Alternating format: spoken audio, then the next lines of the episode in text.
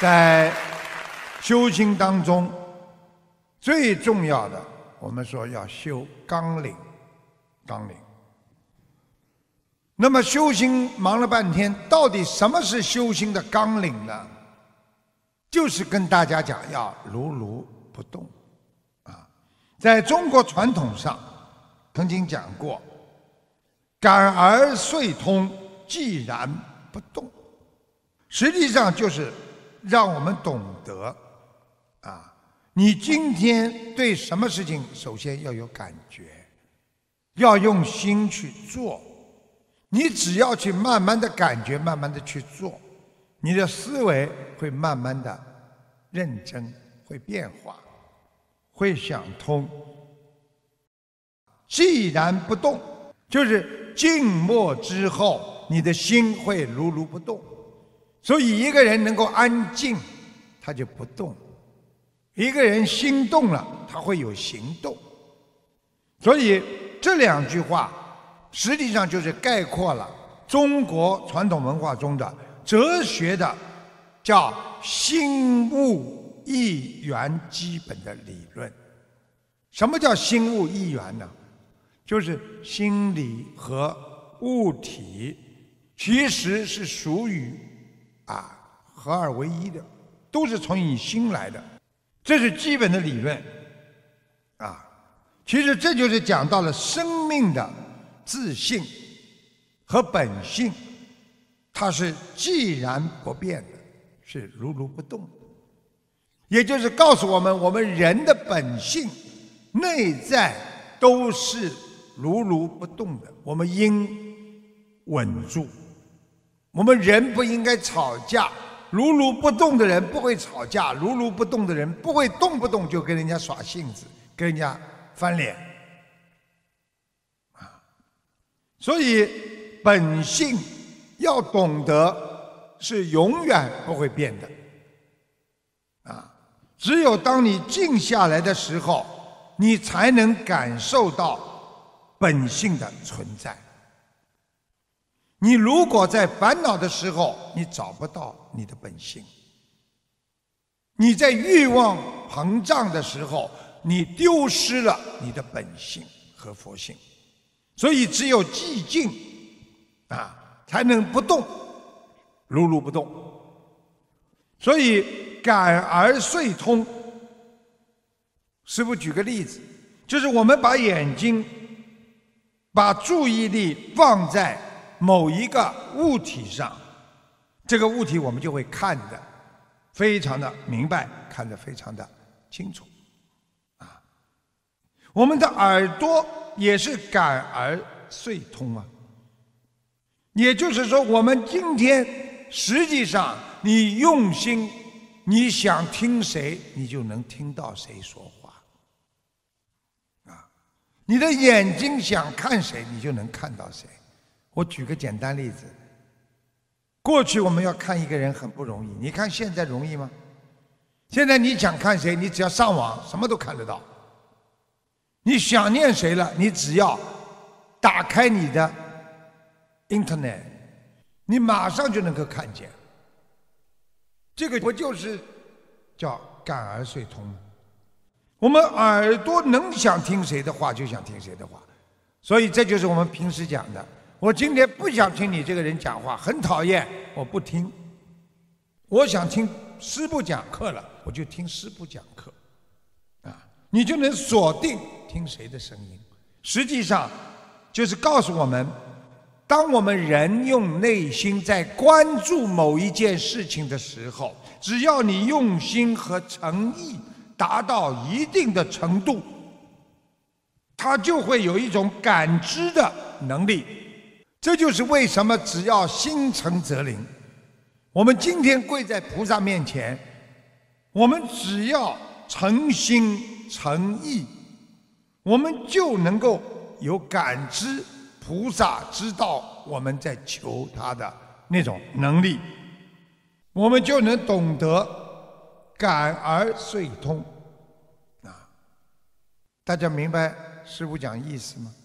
就是当你对某件事情感觉到了，你自己的精神和精力全部参与在注意力全部用在对某一件事物判断力的时候，你自己的敏感性就来了。我举个例子好吗？你这个人对他从来没有防备的时候，你没有敏感力的。今天别人告诉你说，你今天当心啊，他会在很多人面前讲你的，所以你今天千万不要得罪他。你讲话稍微有一句话得罪他，他就当着人家面马上骂你。这个时候你走到 party 上，啊，你就会特别当心，怕惹怒他，所以讲话都不敢跟他讲。你是不是有这种感觉来了？这就是师父告诉你们啊，一个人只有寂静才能发现宝贝，一个人只有。精力都灌注在某一点上，你才能求得菩萨对你的慈悲关怀，你能感受到。师父在法会上曾经讲过一个小故事，说有一个父亲在上班之前，啊，上班已经来不及了，他为了找他的手表，找来找去找不到，在发脾气，在乱摔东西，儿子被他吓得坐在边上，声音都没有。最后，孩子说。爸爸，手表在这里。他爸爸这地方刚刚找过的，觉得奇怪。啊，一件衣服压着，这孩子怎么知道的呢？啊，爸爸说：“孩子啊，你是怎么知道手表在这里的？”孩子说：“爸爸，我一直没有讲话，我很安静的坐在这里，所以我才听到秒针走动的声音。”这就是告诉我们，一个人静能生慧啊，安静才能发现自己的内心的活动啊。你的内心在想什么？有时候你根本控制不住，只有你安静下来，你才能知道自己在想什么。有的时候安静下来，觉得我怎么会这么想的啦？我怎么这么乱想？我怎么把人家想成这样？自己都会惭愧。因为智慧来了，所以验证佛法只有靠你的寂静，只有靠你的如如不动，你才能感受到佛法的存在。所以安静的人能看到佛，安静的人能感受到佛在他的心里，你能感受到你本性当中的智慧。所以，为什么静能生慧啊？寂静能生出智慧啊？为什么要寂灭呢？啊？实际上，寂灭就是涅槃，彻悟真理，然后啊，在传统的佛法当中，寂然不动，如如不动。就是涅槃，就是一种智慧，就是一个境界的提升，是一个道理。那么师父在跟大家讲，寂灭了。那么这个人如果寂灭了，没了，你所喜欢的这个房子如果没有了，寂灭了，对不对呀？你当然心就如如不动了。比方说，你本来牵挂这个房子，最后说房子没了，被家里人卖掉了，那你也就放下这个心了。你很牵挂的这个人，这个人人家最后告诉你：哦，你这个同学，你牵挂他一辈子了，这个同学已经走了，你是不是如如不动放下了？你就寂然不动了，他寂灭了嘛。所以佛教就是告诉我们。人到最后都会寂灭的，都会没有的。你为什么现在要挂碍呢？啊，你的钱会用完，你的房子终有一天不是你的，你的身体也不是你的，你所拥有的一切都会寂灭。那你为什么要挂在你的心中呢？所以佛教讲到后来，它的智慧之地就是在于，我本来就应该寂灭的。我不应该动这个心，因为我本来的心就应该如如不动。不管它是房子还是人，对我来讲，我要如如不动，就犹如本初的觉醒。所以，不能因为某一件事物和人啊，我们来唤起自己那种欲望的心，知道一切都是苦空无常。师傅举个简单例子，好吧？当你刚刚五岁懂点事情的时候，有个人告诉你说：“你来的时候什么都没有，你现在还要什么？”可能这孩子就想：“是啊，我什么都没有的。”等到他一辈子拥有了房子啊、汽车呀、妻子啊、孩子啊一切的时候，他就放不下了。所以要懂得寂灭的道理，也就是说归元呐。归到零啊！所以为什么元旦？元旦是一个重新开始啊！元呐，归元呐，这就是告诉我们：你只要有这颗寂静的心，你实际上看见这世界上人物事物没有一样在变化，还是如如不动的。举个简单例子，你们今天结过婚的男士，你只要今天。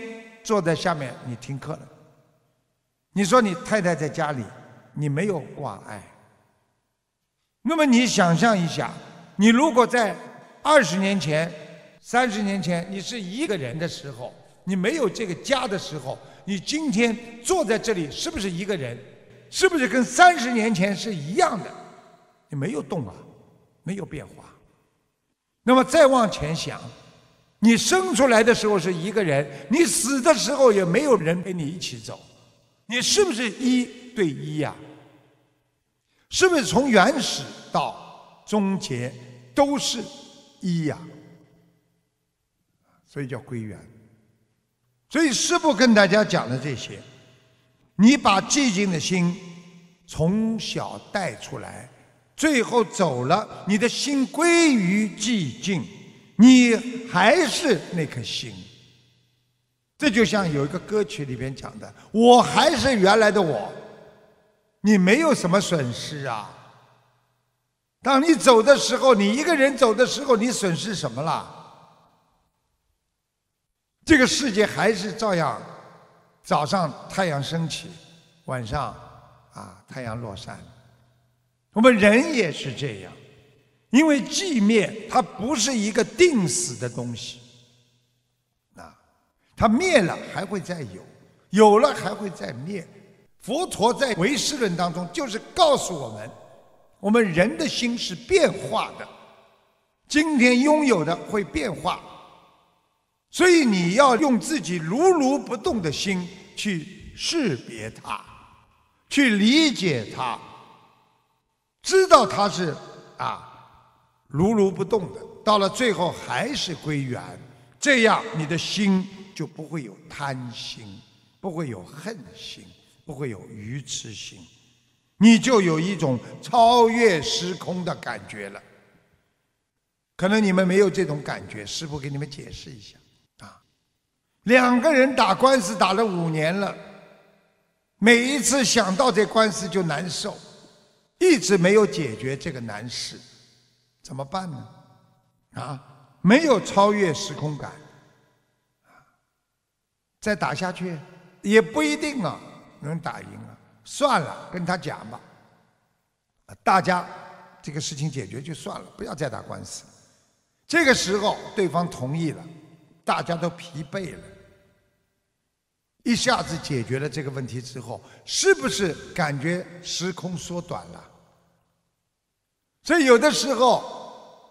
夫妻两个人打官司，法庭上不见都派律师，一直不见，不跟你谈，不跟你见面，觉得两个人隔得很远，有时间和空间的距离。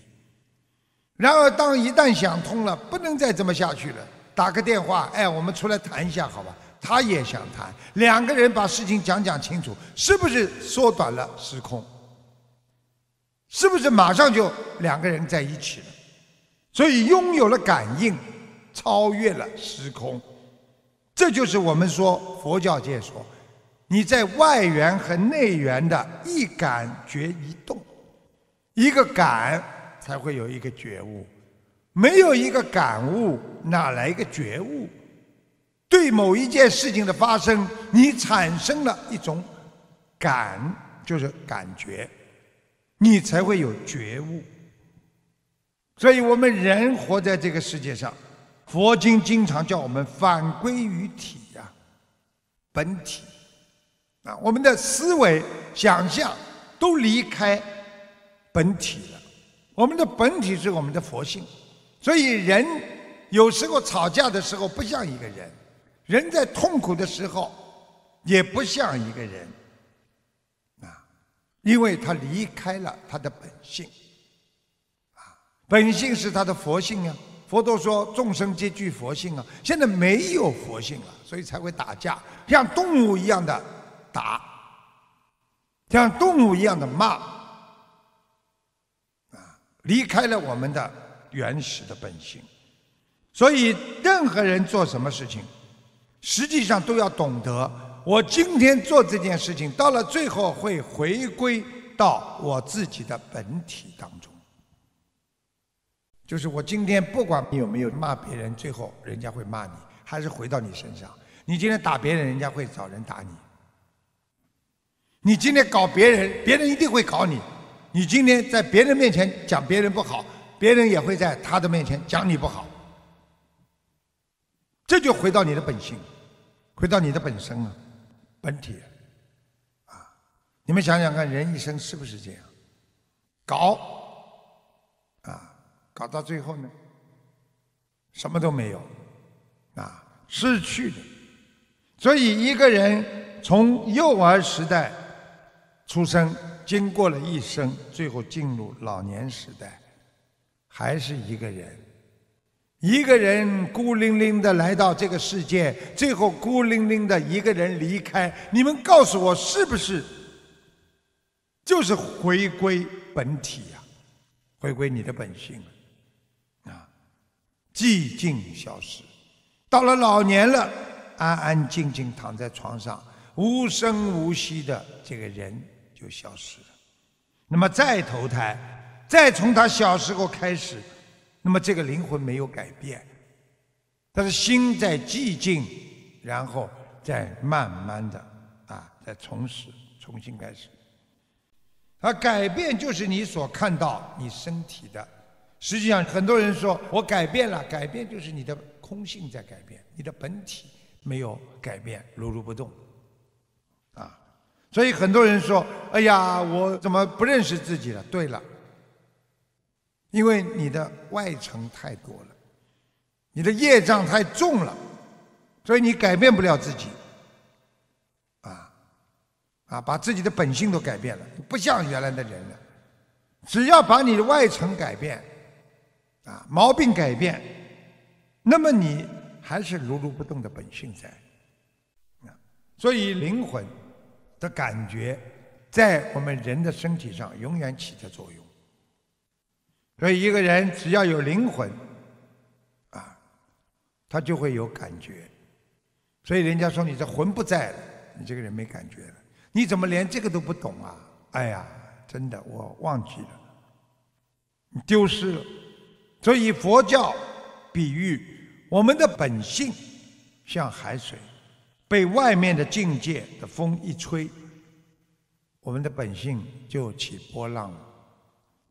这就是感而遂通，啊，因为你感受到外面的环境的变化，使你慢慢才感受到：第一，你心灵本性的存在；第二，你会随波逐澜，啊，但是本性你还是看得到。如果没有风，就不会有浪。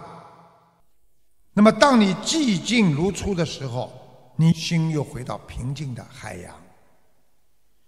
所以，菩萨就是叫我们如如不动啊。为什么要起风啊？为什么有浪啊？就是你的心在动啊。所以我们人的思维、情绪一样。如果我们的人的本来没有多想，但是环境影响了。我们就会想的很多。举个简单例子，本来你跟这个人关系一直很好，只要有一个人告诉你说他在外面讲过你不好，你的心就开始起波浪了，你就不能跟他很好的用语言、思维和行为来感化他，来帮助他。啊，这就是你的心受到了环境的影响，而在动了，你就会产生很多负能量的东西。同样，你听到别人说这个同事对你好的不得了，偷偷的为你在祈祷，为你在干嘛，你就会心中产生正能量，这也是一种波浪，啊！但是人间的一切波浪，最后都趋于平静，像一个宁静的大海一样。所以，人的思维情绪安静下来之后，他的思绪会平静。所以，这个人在吵架的时候，他是不理智的；等到他不吵架的时候，他平静了，然后他的喜怒哀乐就会寂然不动。